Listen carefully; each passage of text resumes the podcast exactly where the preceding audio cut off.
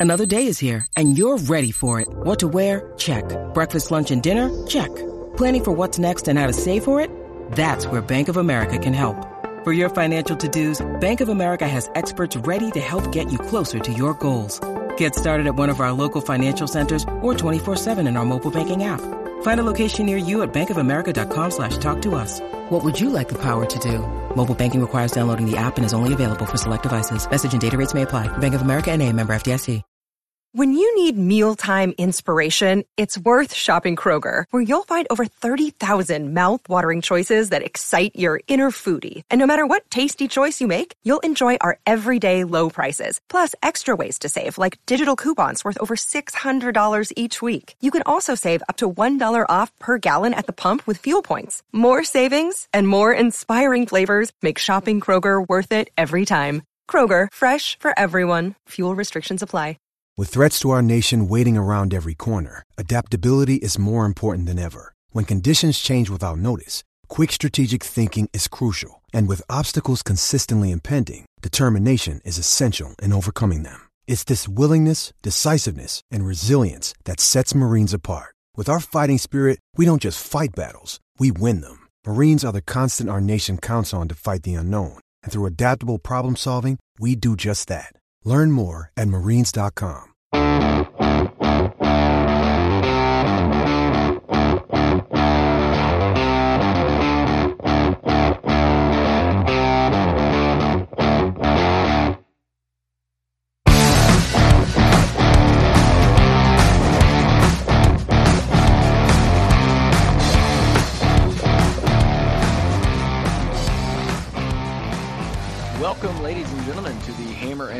podcast. We are back once again.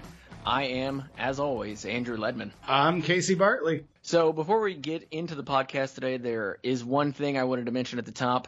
You may have noticed an additional episode of the podcast that dropped on Friday uh, from Travis, our overlord, and uh, his buddy Paul. So that is an episode of uh, kind of their their Let's Get Weird podcast that you used to be able to see in this feed.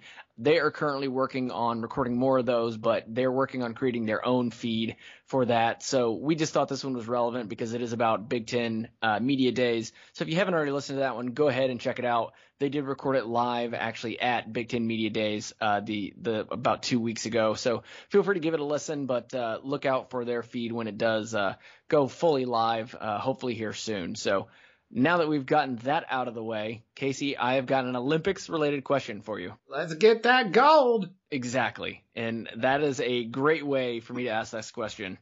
Uh, what do you know about Ray Ewry? Nothing, except I know that he's mentioned as, I believe he is the bona fide best Olympic athlete from Purdue. That is correct. So we had a request to talk about him on our Twitter feed, and I I thought the guy was joking, uh, but he was like, I'm 100% serious, which is great because I love his story, and I hadn't even heard of him until I was in grad school at Purdue. So uh, he was actually born in Lafayette, so he's a local boy, um, and he actually had polio as a child, which not exactly the start of a budding athletic career. Uh, he was he, he was in a wheelchair. They thought he was going to be paralyzed for life, and as children did, you know, back in the 1870s, just decided to start exercising on his own. Turns out he got better and wasn't. Can, can you lift your way out of polio? I, apparently, um, so it must have been a mild case of polio. I'm not 100%, but There he are multiple degrees of polio? Oh yeah, yeah. I'm learning. a Yeah. lot. So he basically was like, "No, I'm not going to be in a wheelchair," and exercised and somehow overcame polio. I'm not a doctor. I don't know the details of how that works. So people who succumb to polio are just weak. they just maybe they didn't think of exercising a lot. You know, maybe if Maybe, they didn't if have Ray- bootstraps in their Yeah, wheelchair. pull themselves up by them. Maybe if Ray Ewry could have gone around and, and done talks. You you people with polio, you're just not doing enough squats. Uh, That makes So- that makes sense. I've been lifting the last couple weeks, and I feel very much less like I have. well, I was gonna say, have you had polio these last few weeks? Not the last few weeks. It's working. Story story checks out. Um, so after he's you know overcome polio, he goes to Purdue.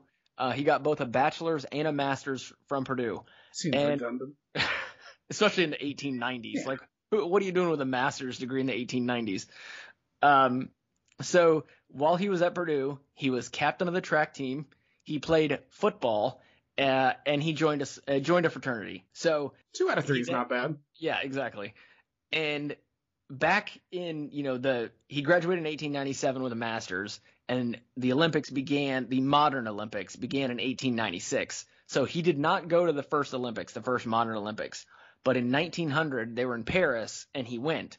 He went as part of the New York Athletic Club because Where was it in 1896? I'm Uh, assuming you've heard a dollop on it or something. I mean, 1896 it was in it was in Greece. Athens. because you know, yeah, because it was like restarting the Olympics, um, and of course they were always held in Greece. So, and and I took a class on the Olympics. I think I might have mentioned that. Um. So do you know what city has hosted the most Olympics? Oh no, I don't. Do you? I do because we got this What? question wrong at trivia last week. Is it. Athens, No, it's three Sid- times. Yeah, go ahead. New York? New York LA. has never hosted it. I don't- LA is tied for second with a bunch of them. Okay, I don't know then. London. London. three Okay. times. All right. Well, you're making me look like a fool now. Um, What grade did you get in that class again? I, hey, I got an A in that class. Of course, I think if you showed up, you got an A in that class. It was very easy, but it was also great. Um, so when the when the Olympics started, it was just like no one really knew what to expect. No one really knew if it was going to catch on. So it's like like the United States didn't really put together a delegation of athletes. It's like all these athletic clubs throughout the country sent people, and he because he moved to New York after college. And they all just hope they didn't kill their father and marry their mother. I don't think you're thinking of the right thing. You may be thinking of Oedipus. Yeah. That was You- an Olympic event. I don't think so. I will have to check the stats on that one. How do you? I mean, what what do you what do you do to win? I mean, he accidentally killed his father at a big, like, javelin tournament or whatever. Right. I'm just gonna ignore all of this. I don't even know what is happening. So he competed in events that were just ridiculous. It was standing high jump, standing long jump, and standing triple jump. Is that the one with the horse that you've never been introduced to? What are you talking about? Do you not pay attention to the Twitter, Ledman? You didn't see the I- crying girl on the horse? Oh, yes, yes, yes. I was like, what are you talking about? So, I, I mean, so the dude, he competed in three events in the Paris Games in 1900. He won gold in all three. Uh, he def- successfully defended all three of those titles at the 1904 Olympics. And then because they weren't sure, like the Olympics, again, it was all brand new. So they did an Olympics in 1906, which shouldn't have been an Olympic year. I said, Um, wasn't there a 1904 in St. Louis? Yeah. So he did the 1906, and they call them now the intercalated games. Uh, and he won them all like there that. too. Yeah, What does that mean? I, I have no idea. Uh, so he won two events there because they had discontinued um, the triple standing triple jump. So he won three, three, two at these weird Olympics in 1906 that the IOC doesn't technically recognize anymore. And then in 1908, he won two more gold medals. So he participated in six Olympic events, or I'm sorry, eight total Olympic spots and won eight golds. I mean, it's just unbelievable. And he would have had 10 if they would have continued to count uh, the 1906 games. And I mean, he went to Purdue, and I hadn't heard of him until I took a class about the Olympics. And I mean, I just think that's wild that Purdue has this guy who is one of the most successful Olympians of all time, and no one ever talks about him. I mean, if his name was Pete, he could have just been the logo. It could have been Polio Pete. Yeah, Polio Pete. I, you know, I would have uh, gone with that as the update when they tried to do the Muppet Purdue Pete. We did a Muppet Purdue Pete? Yeah, you remember? Is that what this- we call that guy? Well, that's what I call that guy. I think Okay. I think that's generally his accepted Twitter name. Um, but so here here's another question. What do you think? I miss Hey. Rowdy. Oh, I loved Rowdy. I know he gets a lot of shit, but he was fun. And he's not for adults. He's for kids. Like, Kids and me. well, yeah, me too. I mean, I wasn't gonna say it, but I don't mind that I have a. I enjoy childlike things. I, I, seeing a mascot bounce on his head. I like good dancers. Exactly. And Rowdy had the moves. Mm-hmm. So, what do you think he so you reset the world record in the standing long jump. if I told you to just stand here and see how far you could jump without like running, how long do you think you could go? Like how far? Yeah, yeah. Um, I can go about two and a half to three. His world record, which stood until the event was discontinued, was 11 feet 5 inches. What? Yes. You could jump on the rim? Basically, he just stood there and long jumped 11 feet 5 inches. That's insane. It's ridiculous. That's His- like so. Like if he caught the ball at the top of the key, he could just jump forward and then like lay it in. More or less. Yeah. His nickname was the human frog, Eh, which eh, I think I think that's pretty good. eh. But I mean, I, I was looking around earlier to see if I could find like his triple, his standing triple jump or his standing high jump numbers. Um, but a quick Google search could not uh, give me what they were.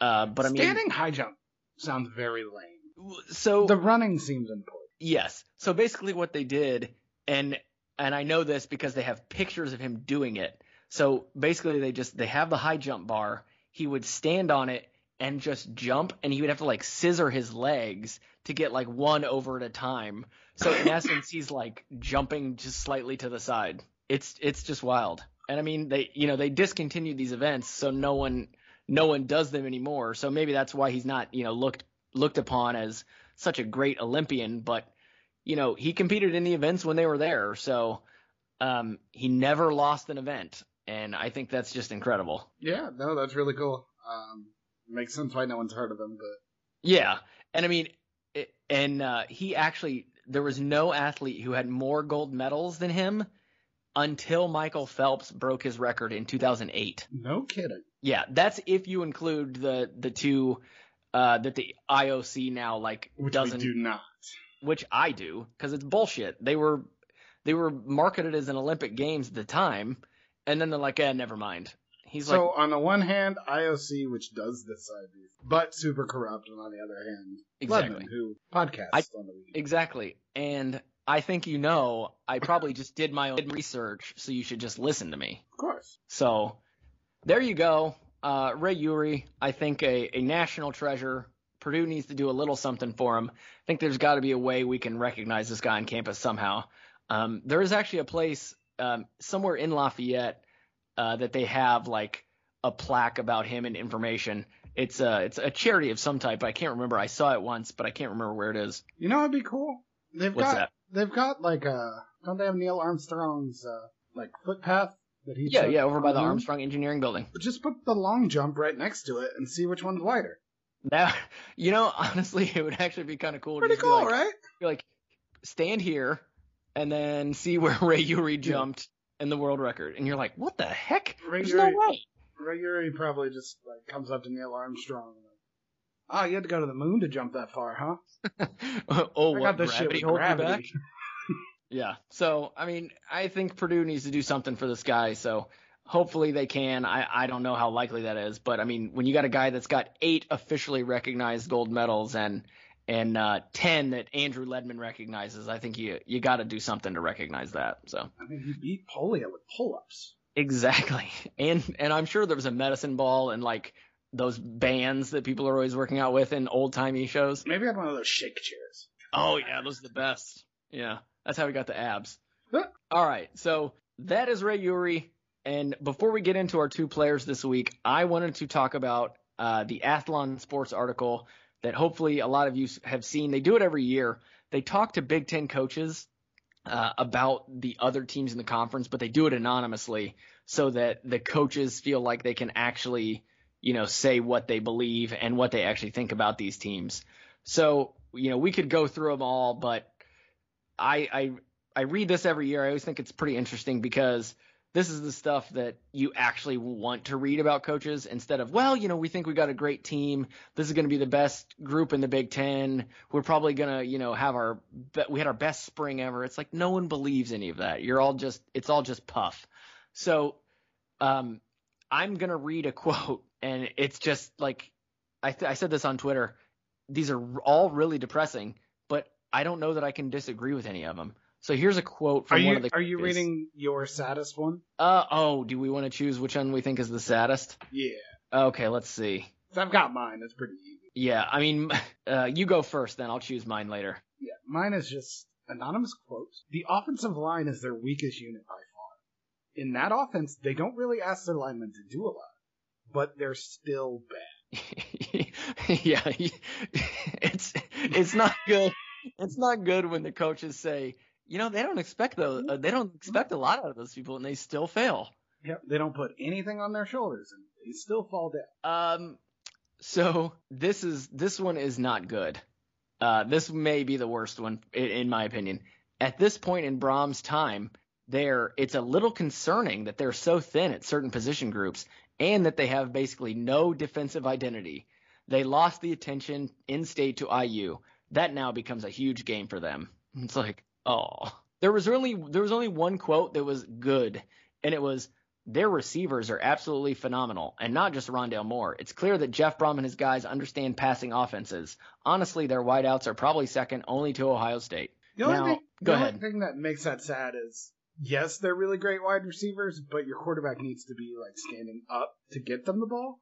Right. So it kind of reflects back on that offensive line that they can't do anything. So yeah, even though we do have a nominal receiver, God, God forbid what our passing offense would look like if our guys weren't constantly open.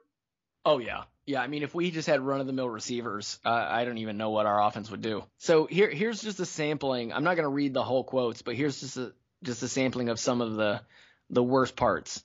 What's going on here? Are they tough? Can they bang when they need to? Uh, they don't have a program quarterback. Defensively, it's all question marks again. People are starting to talk about what it might, must be like to coach that side of the ball for Brohm. Otherwise, you can really light them up. The secondary isn't talented. Uh, the buzz they had a few years ago is totally gone. So I guess my question for you, Levin, is there anything on here that you read? There's not a ton of quotes. Was there anything on there that you push back again? Oh man, um, no, no, because I mean most of the quotes about the defense are all like, what is their identity and what are what are they gonna do other than because there is one. It's like uh, they have one productive end, obviously talking about Karlaftis. Um, and I mean other than that, what do we have on defense that we know is going to produce and we know is going to be there for us? I, I don't know. The you know the secondary has some players, but I, I don't know if they're going to be ball stoppers, if they're going to be lockdown defenders. And we're we're relying a lot on people who are coming out of red shirts and some of the transfers who are coming in that we talked about with Drew about six weeks ago, I think. So I just I wish it was better, but I just don't see it. And and I'm of a very pessimistic mind about football this year, whereas others on our staff like Travis and Kyle and even Travis Drew. is high on cocaine. Yes, he is. He's talking about possibility of nine wins. Um, but uh, I mean, Kyle says you know six or seven, and Drew says the same thing. And I think I think I said when we did this podcast, it's like best case scenario for me is like six wins. Yeah. The only thing I push back against a little bit is two quotes that kind of counteract. If the offensive line is that bad, we don't know if we have a. Yeah, that's true. That's true because there's a lot of questions about the quarterback in these anonymous quotes. I don't think we don't have some talent at quarterback. I don't think we have, you know, we don't have Drew Brees back there. But I think we have a lot of guys that are Big Ten caliber starting quarterbacks, like maybe two or three. We, yeah, I watched O'Connell have some success in Big Ten. We've yeah, he's a walk on. Look pretty good. Um, Alaimo I think we have one more kid back there that, that all have some talent that could be good. But when you're saying that about an offense, not only are you not asking them to do anything, so you're telling me that the protection is simple and we don't have a bunch of stuff that's helping the quarterback, but also they're just bad at the normal stuff, even when you try to handicap them. So I don't know how you can really give a proper grade to any of our quarterbacks. I like Plummer. I think yeah, I when too. his feet are set, he has a very pretty ball, very accurate, good timing, but you just don't you don't see quarterbacks have success when they have no timing or trust in the pocket. You know, you can look at one position and say, "Oh, Purdue doesn't have talent here," but it may just be a situation where the other positions that are not doing their job impact how this person does their job. Um, we talked about it about defenses all the time. You know, if you have no push up front, it's going to make your your secondary look bad because your secondary is asked to being uh, to cover for you know much longer than necessary, and eventually somebody's going to get open. So if you don't put pressure on the quarterback, it makes the linebackers look bad. It makes the secondary look bad. Um, so any one unit not doing their job impacts how the other units look. Yeah, and in our heyday when you know we were having all that success with Tiller, we had NFL guys everywhere on the offense and defense. Yeah. Just top Yeah. to bottom, we had a ton of talent there. Every year we had new recruits that were getting after the quarterback and protecting the quarterback. That's where the mark of a good program exists. And that's why you can't call Brohm's tenure to this point anything but an unmitigated disaster. I don't. I wouldn't go that far. I mean, he We, he he's did. a top 10 paid coach in yes. the country. This is year four, and Yes. the team looks worse than it did when he came in. I don't know that I'd say unmitigated disaster. Brohm- it is not. It has not been good. Rondale I mean, Moore and George Karlaftis are carrying the entire weight of Brohm's success. Yeah. Now one of them's gone. Yeah, and also neither of them counted for that many wins. No. No. But I mean, They were just good names to grab. I ag- I agree that obviously things are not going how we want them. Um, but eh, like one of the anonymous quotes said, you know, what happened to the buzz that they had when they after the first season, when we had those electric wins, when we had games that people actually cared about and wanted to watch, we didn't seem to capitalize that on in recruiting. And without the recruits, what are you doing? You know, it's it's you can only scheme your way into so many wins. You can only trick so many defenses. If you don't have the horses, you're not going to be able to keep up in the Big Ten. You know, the Big Ten has a lot of good teams. They're not all Ohio State, but um, you know, there's a lot of teams that Purdue right now just can't keep up with on the recruiting uh, field. We're in a conference, or we're in a division with a whole lot of teams that have a whole lot of hog mouths. You can't scheme a guy off his back. You can Right. recruit and coach them beforehand, and they're not doing either. Yeah, the thing that the thing that has really bothered me the most is the seeming lack of player development because after 4 years the offensive line granted they they did better last year than I thought they were going to but now given the injuries we've seen there were medical retirements on the offensive side of the ball. I, I again going into the fourth year I don't know that we have a solid offensive line. And when you're an offensive minded coach, when you're known, you know, you're a former quarterback, professional quarterback, and all you can bring in is is good wide receivers. Granted, very good wide receivers, but if you can't bring in a line to open holes for them, a, a line to protect the quarterback, what else does it matter? Yeah, and I'll say this: that's the offensive side of the ball. Defensive side of the ball, we're about to have our third defensive coordinator, or Yep. well, third, fourth, and fifth. Yeah, well, that's a whole other issue. It's pretty clear that Brohm doesn't know defense. right. You don't Which is fine. miss it's on fine. defensive coaches if you understand defense or what you want. Yeah, I mean the the Diaco experiment was an absolute disaster. I mean, re- reports from uh, folks we talked to say that everybody hated him, and I and I don't just mean coaches. I mean the players. The players apparently did not like this guy, did not get along with him, and George Karlaftis didn't like him. And I don't, you know, I'm not trying to be like you have to play favorites with your with your team and stars should get special treatment, but when basically the not basically when the best guy under defense doesn't get along with his coordinator, you got to ask some questions and you got to figure out is your player being, you know, maybe uh, asked to do things that he shouldn't be able to shouldn't be asked to do? Is he being challenged and doesn't like that? Or is it literally the defensive coordinator is a jackass? And in this scenario, it just seemed like Diaco was a jackass and no one liked him. Yeah, and it's weird because it wasn't an unknown. You and me are not Right. the most tied into football, and we knew going into the season that Diaco was a dick. No Yeah. one liked him, and that his defenses played soft and back, and they weren't going to be aggressive.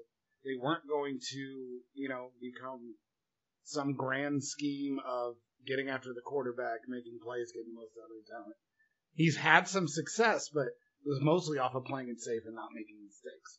Yeah. We don't have enough talent to just No. play a bunch of big zones and you know get after the quarterback just with pure talent or athleticism. Yeah. We need someone back there that can inspire his team, has some creative concepts, Take some risks. Good recruiter, uh, and he checked off none of those boxes. And you can't Yeah. tell me Brohm, with as much money as he's getting paid, with all the acclaim that came with keeping him here, that was his hire. No one Yeah. forced a coach in Yeah. Yeah. That and that to me that's more that is more worrisome than just about anything else because it's not like like you said it's not like Diaco was some division 3 guy who Brohm was like I got a good feeling about him. This guy was known, he'd been around big college football before, he had a reputation and Brohm rolled the dice on him. Now the question I have is is that because he was the highest profile guy Brohm could get based on the fact that you know he just fired Nick Holt, who I I think has a pretty good reputation in college football, um, and was just recently hired actually for the on the offensive side of the ball. But is there a problem working for Brohm on defense? And do people not want to join his staff? So that to me is more troublesome because I I I question not only do people want to work for him, but also question Brohm's judgment on bringing that kind of guy in. Yeah, I mean, it just doesn't look good. There's no part about it that looks good. And it sounds like you might have lucked into a good hire. Um, a lot of Purdue players Hagen. really seem to like Hagen, thinks he's the real deal. I think it came down to I, I think Brohm believes more in his offense than he should. Yeah. I thought he, I think he thought a safe defensive coordinator would be enough to slow down offenses and he could outscore teams. And so far, we've not seen case. any proof of that being a thing. So Yeah. Well, all right. Now that we've can you know sufficiently brought the mood down, let us take a quick break. And when we come back, we are going to talk about two Boilermakers for the 2021-2022 season: Zach Edey and Brandon Newman. And welcome back. We are continuing our journey through the 2021-2022 Purdue men's basketball roster, and we are going to start out today with the big man, uh, Zach Edey. What do, what do we call him? The Big Maple. Big Mapal. I, I don't think Mapal is how the Canadians would say it, but I'll yield to you as you're you're obviously known for your great accent work. So, uh, so obviously we know all about Zach Edey, uh, the big man. He's listed at seven four, although all the internet went aflame over the summer when somebody mentioned that he was still growing and might actually be seven six. So who knows? Uh, we'll see if we can get a an actual measurement uh, on him at some point. He didn't Uh, look any bigger in Olympic play. Well, yeah, and the guy from France was taller than him, which was just astounding. That dude's insane. Yeah. So, all right. So Zach Edey, I think it's safe to say was probably the surprise of last season. Um, I mean, I don't think anybody expected him to be as good as he was. Averaged 8.7 points and 4.4 rebounds, shot nearly 60% from the field, and he shot a very respectable for a guy his size, 71.4% from the line. Um, so that that is something that you love to see. He wound the, wound up the season with 30 blocks, um, and he he was able to start two games on the season. So obviously, Edey is someone we're really looking forward to see next year. And the fact that he did so well in the uh, FIBA Under 19 World Cup really sheds uh, a lot of light on I think what we can expect from him as a player. And before I unleash Casey on the stats, uh, I want to mention that in the Canadian, or I'm sorry, on Team Canada in the under 19, he averaged averaged 15.1 points, 14.1 rebounds, and 2.3 blocks per game over seven games. And those numbers are just phenomenal, and were obviously enough to get him named to the World Cup All Star Five uh, for the FIBA Under 19. So. Casey, what did you see in the summer league, or I'm sorry, in the FIBA Under 19 World Cup that he didn't show at Purdue his freshman year, and what can he use as kind of a springboard to his his next year? Well, we saw a Canadian team that was not nearly as disciplined as Purdue about getting the ball in the post naturally. And what they relied on is him as a pick and roller and him rolling hard to the hoop, which is not something you see a ton in Matt Painter's offense anyway. And something we didn't really see with him, and something we really didn't see with him at all last season. So it was really, really interesting to see that he could be effective being that big and moving as quick as he does and having good enough hands and athleticism to still be able to catch the ball, make passes, grab rebounds. Really good on the offensive rebounds. And to just be able to kind of be a game wrecker. Was the most consistent offense they had was him as a pick and roller. So that can really open something up, especially when we add a guard like Jaden Ivey to think that we don't have to just be a static big man in the post defense to have some movement in that pick and roll, and for him to be able to attack like that is something that really could open up a whole new element to our offense and something we didn't see from him. It really shows his maturation of understanding the game and being able to make quick decisions that he definitely could not do at the beginning of last season. Yeah. Yeah. So, I mean, I know one of your big dreams for next year is to find ways to have Edey and Trevion on the floor at the same time because, I mean, truth be told, what do you think? They're probably two of our best three players. Yeah, I think that sounds right. So I, I don't think there's any. He's just so good offensively, so efficient. So I mean, what what what does Edey have to do in order to find a way that we can successfully play both him and Williams at the same time? he has to be able to defend better. Uh, I don't think he's a natural rim protector yet. You know, you saw the block numbers are pretty high. He's really tall. He's going to get to some blocks, but he's also not great at judging. Uh, you've seen a lot of little guards have a lot of success going to the other side of the rim on him. He hasn't figured that Oh, out. Um, he hasn't. He doesn't anticipate well enough to close off those lanes before they can get there. So I would love for him to just sit down and watch AJ Hammons and the way he played angles at the rim. He's one of the best big men I've ever seen at that. And if Edey could understand even 10% of that more this year, that would go a long way in him protecting the rim. Just because I, I think there are some difficulties on the offensive end, obviously. And a lot of it is going to come down to has Trey extended his game? Does he have more skill from the mid range? Which I think we both believe a little bit that he does Yeah. from what we've watched. Yes. But what has to happen is on the defensive end, Edey has to be such a detraction at the rim that he boosts our defensive numbers to really take advantage of what could be a crazy efficient offense with two of the best offensive rebounders in the country at the same time, including Trey, who is a special guy who is big, but he's so good at passing and understanding space that I think you can make it work. We saw it a couple times where it's just if he has a seven foot four target, he will get him the ball at the rim. Yeah, yeah. So, I mean, if, if we were to be able to play both of those guys on the floor at the same time, do you think it makes more sense for Trey to play the four and guard the four? Yeah, I, I don't think we can ask. Edey moves pretty well laterally for as big as he is, but you're not going to ask him to No. guard a stretch or anything, and you want that size at the rim. Um, I, I think Trey has the ability to at least be something of a nuisance. He's got good hands at the perimeter. And you know, with all the switches anyway, who knows how long you're going to stick on a big guy anyway.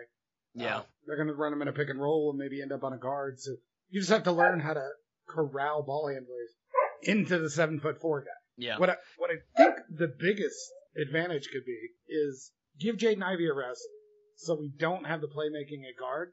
Bring in the two bigs and let them run the offense. Get some minutes without Ivey having to make plays or basket. Okay. So, I mean, you you think that would work even though you earlier were talking about how great it would be with Ivey and Edey on a pick and roll? Well, separately, you you're you're gonna run Ivey and Edey pick and rolls when Trey's out. Okay. So you have a little triangle there. You want at least two of those three on the floor at all times. Gotcha. Gotcha. Okay. Yeah, I mean, to me, that's the biggest question mark for the season is how you get enough minutes for both Edey and Williams. Because again, I I think they're two of the three best players on the team, and the more, I mean, you're not going to take Trevion off the floor unless he needs a break or unless there's foul trouble. Uh, I mean, I suppose there's he could have a bad game, but that's you, you got to let him play through it at a certain point because he's so dang talented. You say that, but we saw last year there were times where Zach Edey was the best center on our team.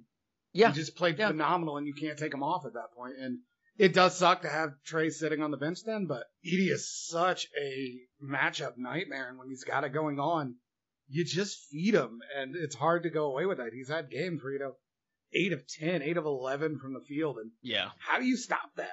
And a lot of teams just flat out can't. Yeah, I mean, it, it's a great problem to have, but it is nonetheless a problem. Um, you know, when you've got two guys that play maybe not the exact same way, but they play a pretty dang similar position and type of game, you, you've got to figure out a way to maximize both of their minutes because, again, they're two of the most talented players on the team. So I- it's a it's a great problem for Matt Painter to have, and I'm glad it's his to work out and not mine. Yeah, I think part of the way to actually get the most out of it is it, it's not about a minute thing. It's just those big guys know that if the other guy comes in, the team's going to be just fine. So play your heart out, play 110%. Get worn out in three minutes and get pulled out. Yeah, But that's a good, that's a good way of looking at it. That's a good way, especially. I mean, you know, we've talked about uh, Williams has had some foul trouble issues in the past, but if he knows that, hey, I can just go out and play some tough defense, hard nosed defense, and if I get into foul trouble, Edey's going to come in and it's going to be just fine. Um, maybe that might change his mentality a little bit, might be a little more aggressive. So that that's a good way of thinking of it. I, I hadn't I hadn't thought of it that way. Yeah, I mean we've got two special guys. We we'll see what some of the freshmen are coming into the Big Ten next year, but if you told me at the end of the season we have the two best centers in the Big Ten, wouldn't be shocked in the even slightest. Yeah. So, and again, I mean, I know this is something they harp on every time Purdue is on TV, but it, it bears repeating that Edey, you know, only started playing basketball before his junior year in high school. So, you know, that means it's been about three three years of him playing basketball. And I'll say that that's a common thing, and you hear that a lot about players that don't play. But there is a difference between never playing and there's just this natural progression you're going to get better just from familiarity. But I think with Edey, we are seeing not only has he not played, but I think he has a mind for basketball. So I think it's exponentially getting better. He couldn't pass at the beginning of the season. Yeah, yeah. I mean, the the growth he showed from game one to game, you know, thirty, whatever it was, it, it was incredible. Was incredible. He looked like a completely different player. Absolutely. And I mean, he scored 17 points in his second game against Clemson, and he literally could not pass the ball. Yeah, and you don't normally see that kind of improvement in season. You You, don't know, you may you may see it from one season to the next, but not from from in during season. Usually you don't see production while you're watching someone figure it Yeah, yeah, that is an excellent point. Usually, if they're if they're figuring it out, they don't get on the floor. Yeah. And what we're seeing is he's getting on the floor. He's so big and athletic and so just uh, like an incredible athlete. What he's able to do while figuring this all out live is remarkable. And I am unbelievably thrilled to see him back in a system for the second time. Yeah, yeah, it's gonna be pretty great. So, all right, um, I don't have anything else on Edey. Do you want to head over to Brandon Newman, or do you have anything else? Nope. I think All right. It's time to go to the go. So uh, we go from you know a seven foot four guy to a six foot five guy, which six five is you know pretty big, but standing next to Zach Edey, you might feel a little small. So that is the sophomore out of Valpo, Brandon Newman. Um, obviously had a pretty darn good uh, freshman season. He had averaged eight points, three and a half boards, and 1.3 assists. Um, had a really great free throw percentage, 93.8%. Um, we love to see that because those can can really make a difference, as Purdue fans have seen over these last couple years. Uh, free throws make a difference. So uh, he hit 39 three pointers, which is pretty dang good for uh, uh, freshman in the Big Ten. It was the second most among freshmen and seventh most ever by a Purdue freshman. Uh, he did win a Big Ten Player of the Week after he scored 29 against Minnesota. So he he showed that he can fill it up. Um, what do you think is going to be the best thing that uh, Newman can contribute to the team next year? I think it's twofold, and one is dealing with improving a weakness, and the other one is playing to a strength. Uh, we'll start. I love play- it. I love it. Let's do let's do both. So the playing to the strength thing is something that he showed from early on. When he caught the ball on the move, he was really good, especially driving to the. Had a nice left hand finish, had some good touch at the rim. He's a really good athlete. He can get up. So when he didn't settle and came off screens hard, he was really good at opening up the defense and scoring at the rim. He didn't do that enough, especially as competition got harder, athletes got better. Sometimes he kind of just settled as just being this catch and shoot three point shooter. Okay. I want to see him demand the ball without the ball. So really, really work through those screens, come off those screens a lot harder Exactly. because then he's going to be able to get the ball in space and you get it on the run and just keep going to the hoop. Exactly. Okay. Make his size and athleticism even more of a strength on the court. Second of all, he's really got to improve his handle. We saw that he's a good catch and shoot guy. He had a couple little pet step back moves that were inconsistent at times. But if he got caught one on one with a guy, it looked a lot of the times like he didn't know what to do. Um, he doesn't have the strongest handle, doesn't really know how to engage and get an advantage on a player, get into their hip, get them off balance. Really needs to work on a subset of little engagement techniques, dribbles, hesitations, really tighten up that handle so he can become the kind of player that can break down a defense more effectively, leveraging all the other things that he can do already, athleticism and shooting. Leverage those things to be able to take advantage of defenders, especially because the best best athletes should not be lined up against Newman.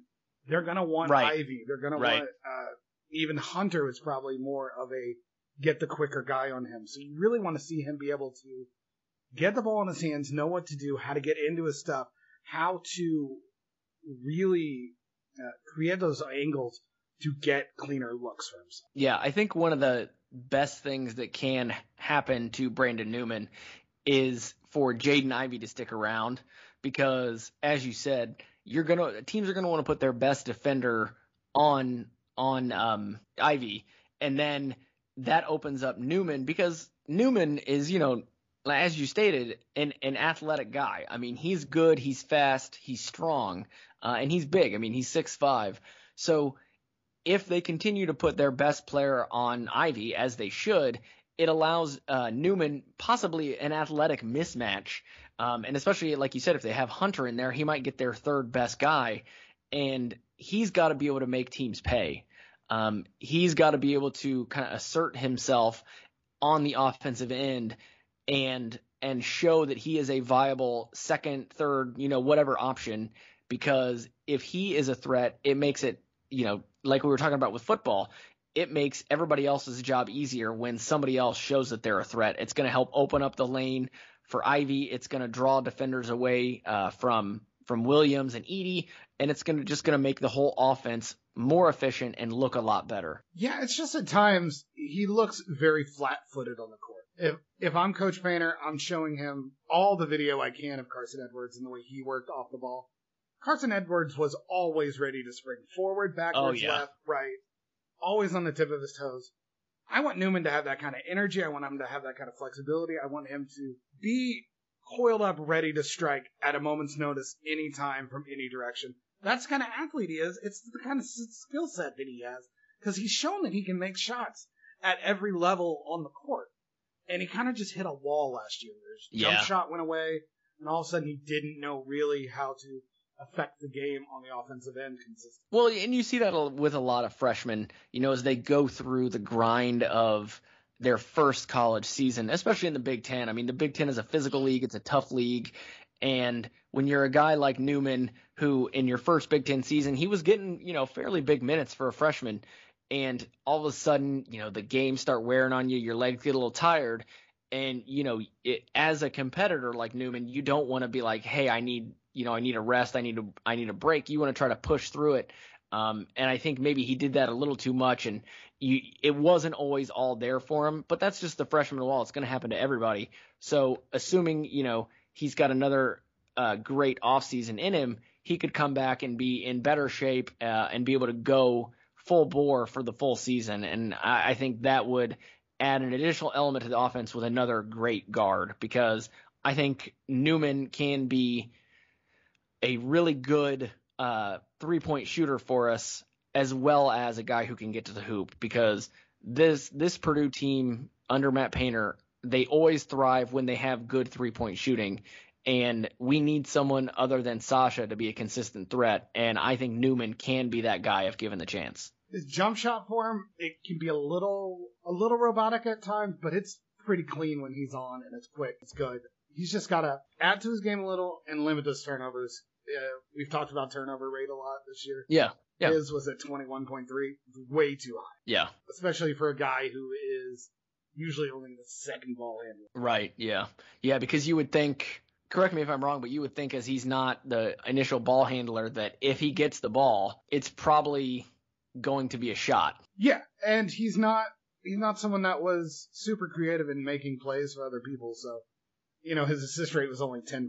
So he's not he's not creating a bunch of looks. So when he had the ball in his hand and he wasn't shooting, it almost always ended poorly, and that can't be the case. And that's that's indicative of a guy who doesn't know how to get to his spots. So he would get in bad places and then have to try to force his way out or lose his handle doing that. He didn't score in the NCAA tournament game. He was very Oh bad. wow.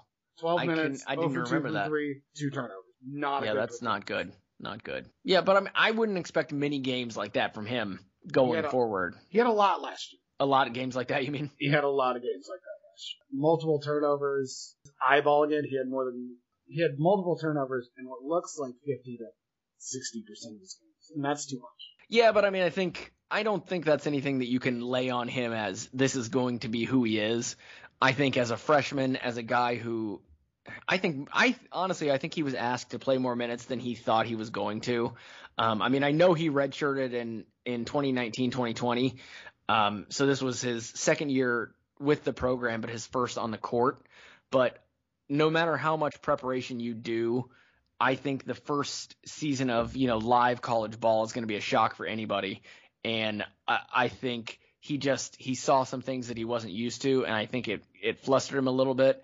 And not everybody's going to go out and dominate in their first year, so I'm I'm really excited to see what Newman can do next year. I think he he has great potential um, on this team. Yeah, I will say he kind of he didn't take getting benched for Ivey and then again for Sasha great on in terms of how he played on the court.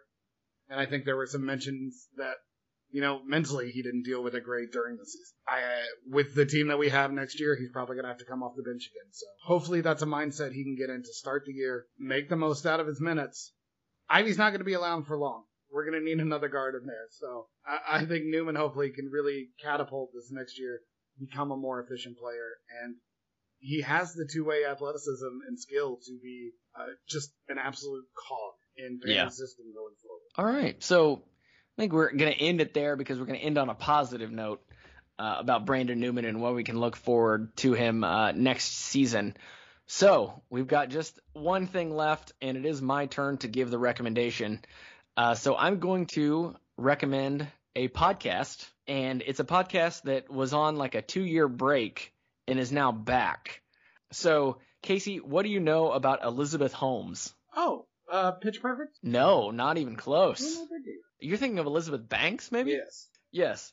Um, so Elizabeth Holmes is uh, the woman who is now on trial uh, for fraud in the uh, Theranos like blood uh, m- medical equipment scandal. Oh, I have no idea. I don't know what Theranos is. Um, okay.